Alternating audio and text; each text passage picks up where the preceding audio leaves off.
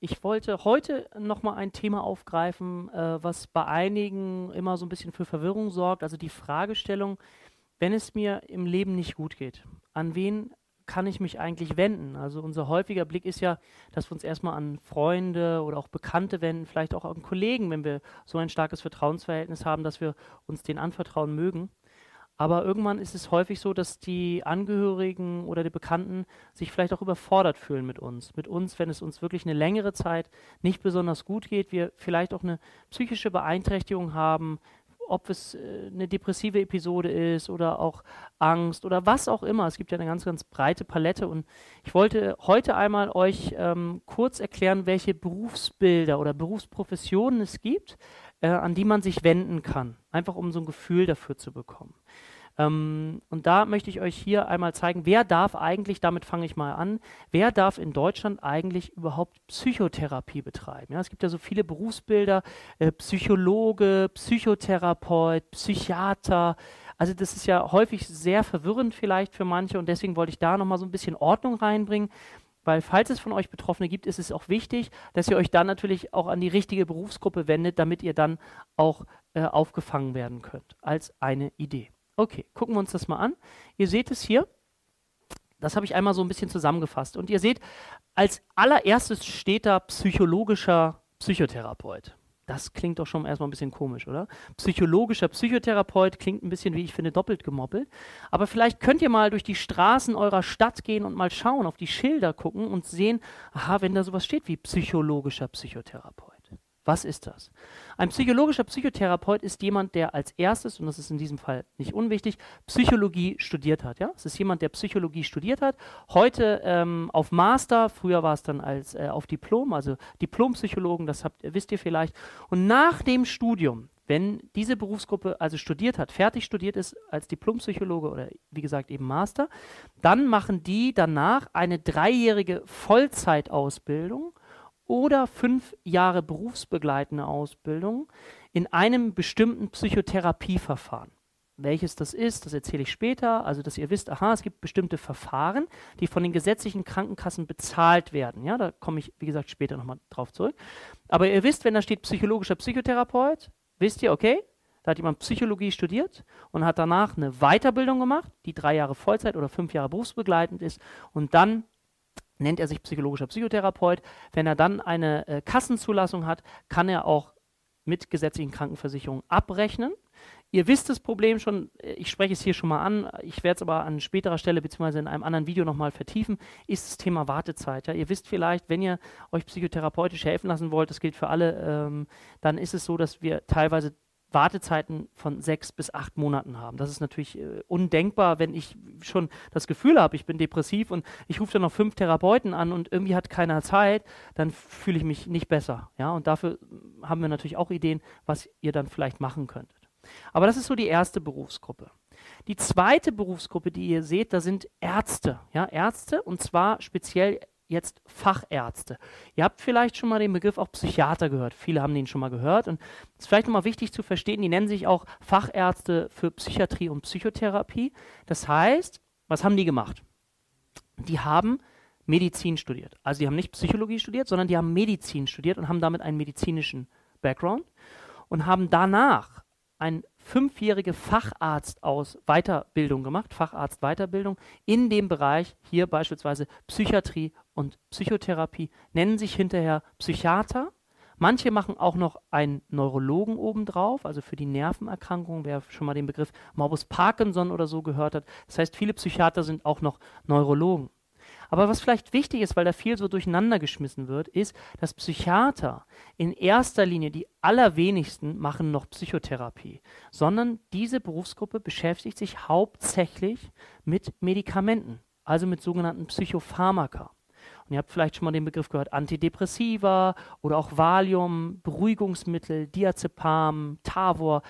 Gibt es ganz viele unterschiedliche Medikamente. Ich weiß immer, das ist ein sehr, sehr heißes Thema und sehr diskussionswürdig, das Thema Medikamente, äh, sehr kontrovers diskutiert, sind die persönlichkeitsverändernd oder wie auch immer. Auch an dieser Stelle würde ich dazu gerne ein weiteres Video an späterer Stelle anbieten wollen, um das mal wirklich ganz sachlich und nüchtern betrachten zu wollen und auch aufzuklären, damit man einfach weiß, aha, es gibt Chancen, es gibt Risiken und in diesem Spannungsverhältnis ist es wichtig, dass wir für uns eine richtige und wichtige Entscheidung treffen, ob das für uns eine Krücke sein kann oder ob wir darauf lieber verzichten möchten. Ja? Also Psychiater beschäftigen sich in erster Linie mit Psychopharmaka, mit den Medikamenten, haben in den Gesprächen meist so um die 15 Minuten Zeit. Ja? Wenn ihr bei einem Hausarzt seid, wisst ihr vielleicht, dass es teilweise noch kürzer, da habt ihr vielleicht nur fünf bis acht Minuten Zeit, bis dann sozusagen ein Rezeptblock gezuckt wird. Also das heißt, das ist noch weniger und der Psychiater ist halt spezialisiert darauf für das Thema psychische Erkrankung und ist dazu da, wie gesagt, Medikamente zu verschreiben. Macht, darf Psychotherapie betreiben, aber in den allermeisten Fällen machen die das auch nicht. Und auch hier ist es wichtig, dass die sehr, sehr stark auch überlaufen sind und nicht leicht äh, überhaupt dort auch ein ähm, Termin zu bekommen. Da merke ich aus meiner Erfahrung, wenn ich wirklich das Gefühl habe in der Praxis, okay, es könnte, es geht nicht anders, es ist sinnvoll, dass jemand eine Krücke bekommt und er sollte sich ärztlich mal über das Thema Medikamente aufklären lassen, dass ich dann häufig ähm, als Therapeut den Termin mache für meinen Patienten, weil ich kriege euch, das kann ich euch auch sagen aus Erfahrung mit anderen, ich kriege schneller einen Termin. Ja, also auch das könnte eine Hilfestellung sein, jemand anders, also euren Therapeuten zu bitten, einen Termin für euch da zu machen. Okay, ihr seht bei den Ärzten noch eine weitere Berufsgruppe, das ist eigentlich ähnlich, Facharzt für psychosomatische Medizin und Psychotherapie. Das ist eigentlich so die best ausgebildetste Gruppe von Ärzten für diesen Bereich. Ähm, einerseits, weil die sich natürlich auch auf das Thema Psychosomatik weiterhin vertiefend äh, damit beschäftigen und die mussten auch von der Ausbildung, ähm, ein, die mussten zwei Verfahren lernen. Ich mache es mal ganz einfach, die mussten zwei Verfahren lernen, während andere nur ein Verfahren lernen mussten, ähm, was gesetzlich mit den Krankenversicherten abgerechnet werden kann. Also das ist eine Berufsgruppe, die sehr, sehr intensiv auch ausgebildet ist, aber wichtig für euch, dass ihr wisst, die haben einen ärztlichen, medizinischen Hintergrund und ähm, deswegen ist es auch so, dass die sich auch ärztliche Psychotherapeuten nennen. Ja, und der Gesetzgeber wollte es so, dass man mal unterscheiden kann zwischen einem psychologischen Psychotherapeuten, also das ist jemand, der Psychologie studiert hat, wie ich schon gesagt habe, und ärztliche Psychotherapeuten sind die, die Medizin studiert haben. Auch Allgemeinärzte dürfen mit einer Zusatzausbildung, ja, die allerdings weniger umfangreich ist als bei den psychologischen Psychotherapeuten, auch ähm, eine Kassenzulassung beantragen, wenn sie diese Weiterbildung gemacht haben, um dann auch psychotherapeutisch tätig zu sein. Aber ihr seht schon diese unterschiedlichen Ausbildungsschwerpunkte, dass ihr dafür einfach ein Gefühl bekommt. Eine weitere Berufsgruppe, die ich hier nochmal vorstellen möchte, sind die Diplom-Sozialpädagogen oder Master eben oder Masterabsolventen oder auch ähm, Diplompädagogen. Die dürfen nach ihrem Studium, nach dem Masterstudium, auch eine dreijährige Vollzeitausbildung oder fünf Jahre berufsbegleitende Ausbildung in einem anerkannten Therapieverfahren machen. Wie gesagt, welche das sind, erzähle ich später. Und dann dürfen die ähm, auch eine Kassenzulassung anstreben, allerdings nur auf den Kinder- und Jugendpsychotherapiebereich. Also das heißt, die sind dann Kinder- und Jugendpsychotherapeuten. Und wenn ihr einen Kinder- und Jugendpsychotherapeuten finden möchtet, werdet ihr ganz häufig feststellen, dass es eben äh, Menschen sind mit einem pädagogischen Hintergrund, dass ihr das auch wisst. Aber es gibt auch Psychologen, die das gemacht haben. Ärzte ganz, ganz wenig. Ja? Okay. Und als letztes gibt es noch eine äh, andere Berufsgruppe, das ist, den habe ich jetzt mal so genannt, äh, Therapeuten mit einer Psychotherapieerlaubnis. Die dürfen äh, an sich auch nicht mit den gesetzlichen Krankenversicherten abrechnen, sondern nachher nur mit Privatversicherten. Das sind zum einen die medizinischen Heilpraktiker oder auch die Heilpraktiker für Psychotherapie. Ja?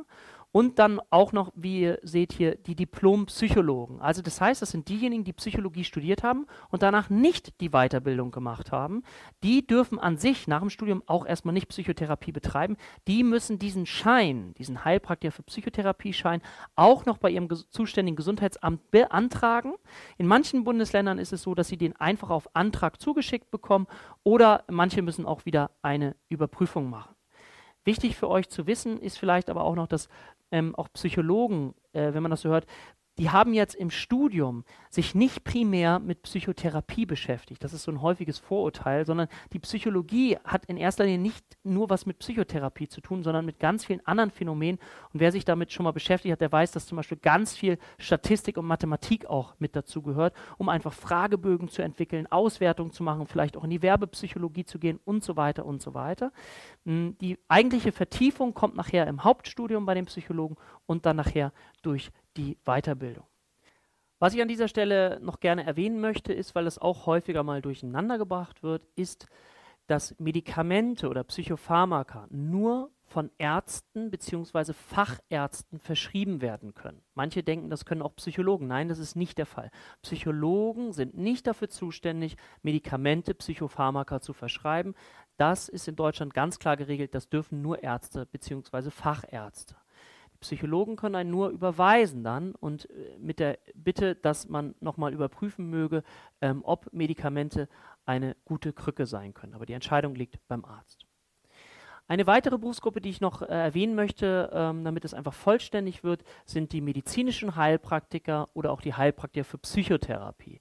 Das ist die einzige Berufsgruppe, wenn ihr euch das hier einmal anschauen mögt, die nicht studiert haben muss. Also ist der Zugangsweg nicht über ein Studium, sondern der Zugangsweg, diese staatliche Therapieerlaubnis, ähm, erfolgt darüber, dass jemand eine Überprüfung besteht. Und zwar eine Überprüfung vor dem Gesundheitsamt, meist in einer schriftlichen und in einer mündlichen Form. Und wer das dann geschafft hat, der darf sich dann Heilpraktiker oder Heilpraktiker für Psychotherapie nennen und darf dann ähm, mit Privatversicherten abrechnen oder mit gesetzlich kranken Zusatzversicherten, aber nicht mit rein gesetzlich Krankenversicherten, also nur mit den Zusatzversicherten oder mit den Privatversicherten, beziehungsweise dann auch Selbstzahlern. Das finde ich nochmal auch ganz wichtig zu erwähnen. Vielleicht, falls für diejenigen, die sich schon mal erkundigt haben über dieses Berufsbild, die haben vielleicht festgestellt, dass die Ausbildungen völlig unterschiedlich sind. Während diese akademischen Ausbildungen alle total normiert sind, also ganz klar strukturiert und geregelt, ist es beim medizinischen Heilpraktiker, Heilpraktiker für Psychotherapie nicht so. Das heißt, da müsst ihr euch dann vor Ort äh, erkundigen, was da alles drin ist, damit ihr dann wirklich eine fundierte Ausbildung bekommt. Ich habe ja vorhin schon mal so äh, darauf äh, Bezug genommen, dass die Psychologen an sich nicht primär Psychotherapie betreiben im Studium, sondern dass das danach stattfindet. Das heißt, dass natürlich auch keiner, der Heilpraktiker für Psychotherapie wird, ähm, so durch die Straßen gehen muss und denken, oh Gott, ich kann nichts, ich kann nichts. Nein, das ist totaler Quatsch, weil ihr lernt in den Ausbildungen, wenn ihr eine fundierte fachmännisch richtige Ausbildung macht, lernt ihr sehr, sehr viel und ihr könnt danach auf je, jeden Fall Psychotherapie betreiben. Allerdings braucht es dazu auch eine mehrjährige Ausbildung. Ja, es gibt es häufig so in zwei Bereiche geteilt. Erstens der Bereich der Störungsbilder, die man verstehen muss, um sie auch abgrenzen zu können. Und der zweite Bereich ist so der, der mit der Psychotherapie zu tun hat. Ich denke, das ist nochmal ganz wichtig. Warum? Weil das auch für euch eine alternative Berufsgruppe sein kann, wenn ihr beispielsweise lange Wartezeiten habt, die ich vorhin erwähnt habe. Das heißt, man könnte sich zum Beispiel an einen Heilpraktiker für Psychotherapie wenden, um die Wartezeit auch zu überbrücken. Ich selbst habe so angefangen und habe im Laufe der Zeit meine Praxis immer genauso aufgebaut, ähm, gerade um den Menschen schon mal eine echte Erleichterung zu verschaffen. Das, denke ich, ist nochmal ganz, ganz wichtig. So, jetzt haben wir so die Berufsgruppen, denke ich mal, äh, so besprochen. Vielleicht noch ein äh, kleiner Hinweis darauf, bei den psychologischen Psychotherapeuten oder wenn ihr in psychotherapeutischer Behandlung seid, ist es ganz wichtig, dass ihr gerade in den ersten Sitzungen schaut, ob ihr euch wohlfühlt. Ja, wir wissen aus der Therapieforschung, dass dieses Gefühl, dass ich ein Vertrauensverhältnis aufbauen kann zwischen dem Therapeuten und dem Patienten, dass das ein entscheidender Wirkfaktor für den Erfolg der Psychotherapie darstellt. Und ihr habt sogenannte fünf probatorische Sitzungen Zeit, um zu gucken, ob die Chemie stimmt, um dann auch zu gucken, aha, wechsle ich nochmal den Therapeuten. Ja, das finde ich ein ganz, ganz wichtiger Punkt. Jetzt möchte ich euch einmal noch zeigen, das seht ihr hier an der nächsten Folie, welche Therapieformen denn von den gesetzlichen Krankenkassen anerkannt sind. Das heißt, äh, von diesen akademischen Berufen, die ich vorhin aufgezählt habe, da ist es so, dass die Weiterbildung so gemacht wird in einem dieser drei Verfahren. Ja, und ihr seht hier einmal die sogenannte Psychoanalyse. Vielleicht könnt ihr kurz nachdenken, mal gucken. Psychoanalyse, kennt ihr das noch? Wisst ihr noch den Begründer? Ja, also den Begründer Sigmund Freud.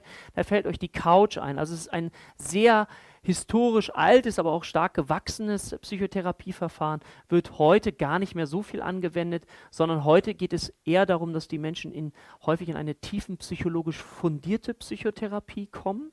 Was ist das?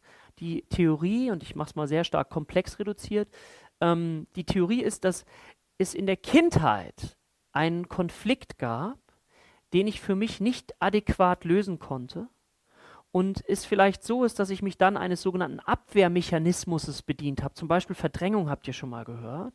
Und dann kann es aber sein, dass so 20, 30, 40 Jahre später auf einmal in meinem Leben so Symptome hervorkommen und ich überhaupt nicht mehr verstehe, woran das liegt. Und dann ist die Idee der Psychoanalyse und der Tiefenpsychologie, dass ich diesen ursprünglichen Konflikt, den ich als kleiner Wurm in der Kindheit gehabt habe, dass ich versuchen muss, diesen aufzudecken, an die Oberfläche zu holen, ihn für den Klienten und Patienten sichtbar zu machen. Und wenn das geschieht, dann können auch die Symptome im Hier und Jetzt verschwinden. Ja? Also es ist ein sogenanntes aufdeckendes Verfahren. Die kognitive Verhaltenstherapie ist dahingehend was völlig anderes. Man nennt das auch das sogenannte trainierende Verfahren. Das heißt, da wird er gefragt, welche Symptome zeigen sich im Hier und Jetzt. Ja, zum Beispiel Ängste, Spinnenphobie, egal was es ist. Und dann wird trainiert und geguckt, okay, zum Beispiel durch eine Art Konfrontationstherapie, dass die Symptome weniger werden. Das ist das Ziel, das unmittelbare Ziel. Dafür gibt es in der Verhaltenstherapie stärker manualisierte, also vorgegebene Programme, die dann die Therapeuten nutzen für ihre Klienten. Und ihr seht jetzt schon, das ist teilweise sehr unterschiedlich, wie die arbeiten. Und deswegen ist es auch so ein wichtiger Punkt, dass ihr so ein gewisses rudimentäres Grundwissen dazu habt, wie die verschiedenen Therapieformen arbeiten. Weil wenn ich die Leute frage, was haben sie denn schon mal an Therapie gemacht, dann sagen häufig viele Gesprächstherapie. Aber Gesprächstherapie wird gar nicht bezahlt, sondern die haben eins von diesen Verfahren gemacht und wissen häufig gar nicht, welches sie gemacht haben. Und das ist deswegen aber ganz wichtig, auch für uns zu wissen und uns darüber tiefer aufzuklären, weil ich dann die Chance habe, auch nachher beim richtigen Therapeuten zu landen. Wenn ich eine Kassentherapie machen möchte, dann kann es sein, dass ich bei einem Verhaltenstherapeuten sitze, obwohl für mich eigentlich Tiefenpsychologie oder Psychoanalyse viel besser wäre oder eben auch umgekehrt. Und deswegen lohnt es sich, wie ich finde, darüber einfach ein bisschen etwas zu wissen. Gut. An dieser Stelle äh, sei auf jeden Fall auch noch erwähnt, dass es andere Berufsgruppen gibt, wie beispielsweise Coaches, ne, hier im Human Trust, also das heißt beratende Berufe, die ähm, genau für diesen Bereich zuständig sind, das heißt Beratung. Sobald es in den Bereich von beispielsweise einer depressiven Episode geht oder auch Süchte, Ängste, posttraumatische Belastungsstörungen, also Traumata, darf der Coach nicht weiterarbeiten, sondern muss es in die Hände eines Psychotherapeuten oder ärztlichen Psychotherapeuten abgeben. Das ist einfach auch nochmal ganz wichtig, um das klar abzugrenzen. Das heißt nicht, dass die Coaches die schlechtere Berufsgruppe ist, finde ich überhaupt nicht. Es gibt teilweise bessere Coaches auf jeden Fall als Psychotherapeuten und umgekehrt. Der entscheidende Faktor, wie ich es eben schon gesagt habe, hängt von der Person ab. Das ist ganz, ganz wichtig. Daneben gibt es auch noch natürlich Seelsorger, also wer beispielsweise in einen christlichen Hintergrund oder einen religiösen Hintergrund eingebettet ist, spirituelle Helfer, aber auch sowas wie Selbsthilfegruppen. Wir wissen aus der Therapieforschung, dass Selbsthilfegruppen auch einen entscheidenden Faktor dafür haben, wie schnell ich gesunde. Ja, vielleicht kennt ihr das, wenn ihr schon mal Betroffene wart oder auch seid, dass wir dazu neigen, uns eher sozial zurückzuziehen. Dabei ist das genau das Verkehrte. Aber auf der anderen Seite mag ich mich gerade nicht mit Menschen treffen, weil es mir eben nicht besonders gut geht. Und da ist es wichtig, trotzdem dran zu bleiben, vielleicht in Freundschaften, aber auch Selbsthilfegruppen, weil dort Menschen sind, die mich vielleicht noch besser verstehen können, äh, damit ich auch da ein Stückchen Heilung nachfühlen kann. Auch ein ganz wichtiger Punkt. Als letzter Tipp vielleicht noch für euch heute. Ähm, ist es wichtig, dass ihr guckt, wenn ihr euch an jemanden wendet, dass ihr vielleicht, wenn ihr einen Therapeuten mal erreicht, eher äh, Diagnosen nennt oder Be Befindlichkeiten, die eher so depressiv anmuten oder Ängstlichkeit, es ist, hat sich gezeigt, das ist leider so, wenn ihr beispielsweise sagt, ja, ich habe eine Borderline-Persönlichkeitsstörung und ich habe noch dies und habe noch das, da schrecken einige Therapeuten doch eher vor zurück. Und manchmal ist es wichtig, erstmal einen Zugang zu einem Therapeuten zu haben, weil dann seid ihr in der Maschinerie drin und dann ist es leichter, wie gesagt, von dort aus weitere Therapieempfehlungen zu bekommen, wenn ihr nicht gerade bei dem richtigen Therapeuten seid. Die Therapieverfahren seht ihr hier nochmal, dass das gar nicht so aktueller Psychotherapieforschung entspricht, wenn wir nur ein Verfahren anwenden, äh, was die Kassentherapeuten machen. Darauf möchte ich in einem weiteren Video eingehen. Das heißt, wie gesagt, es kann auch hilfreich sein, zu ähm, Therapeuten zu gehen, die keine Kassenzulassung haben, auch Heilpraktiker für Psychotherapie oder andere Berufsgruppen, weil die dann eher freier in der Arbeit sind und eine Therapiefreiheit haben. Dazu in einem nächsten Video mehr. Ich wünsche mir oder hoffe, dass diese Informationen für euch äh, hilfreich waren. Ihr dürft auch gern weitere Wünsche äußern, wenn ihr noch bestimmte Videos gerne sehen möchtet. An dieser Stelle soll es das für heute erstmal gewesen sein und ich wünsche euch erstmal alles, alles Gute. Auf bald.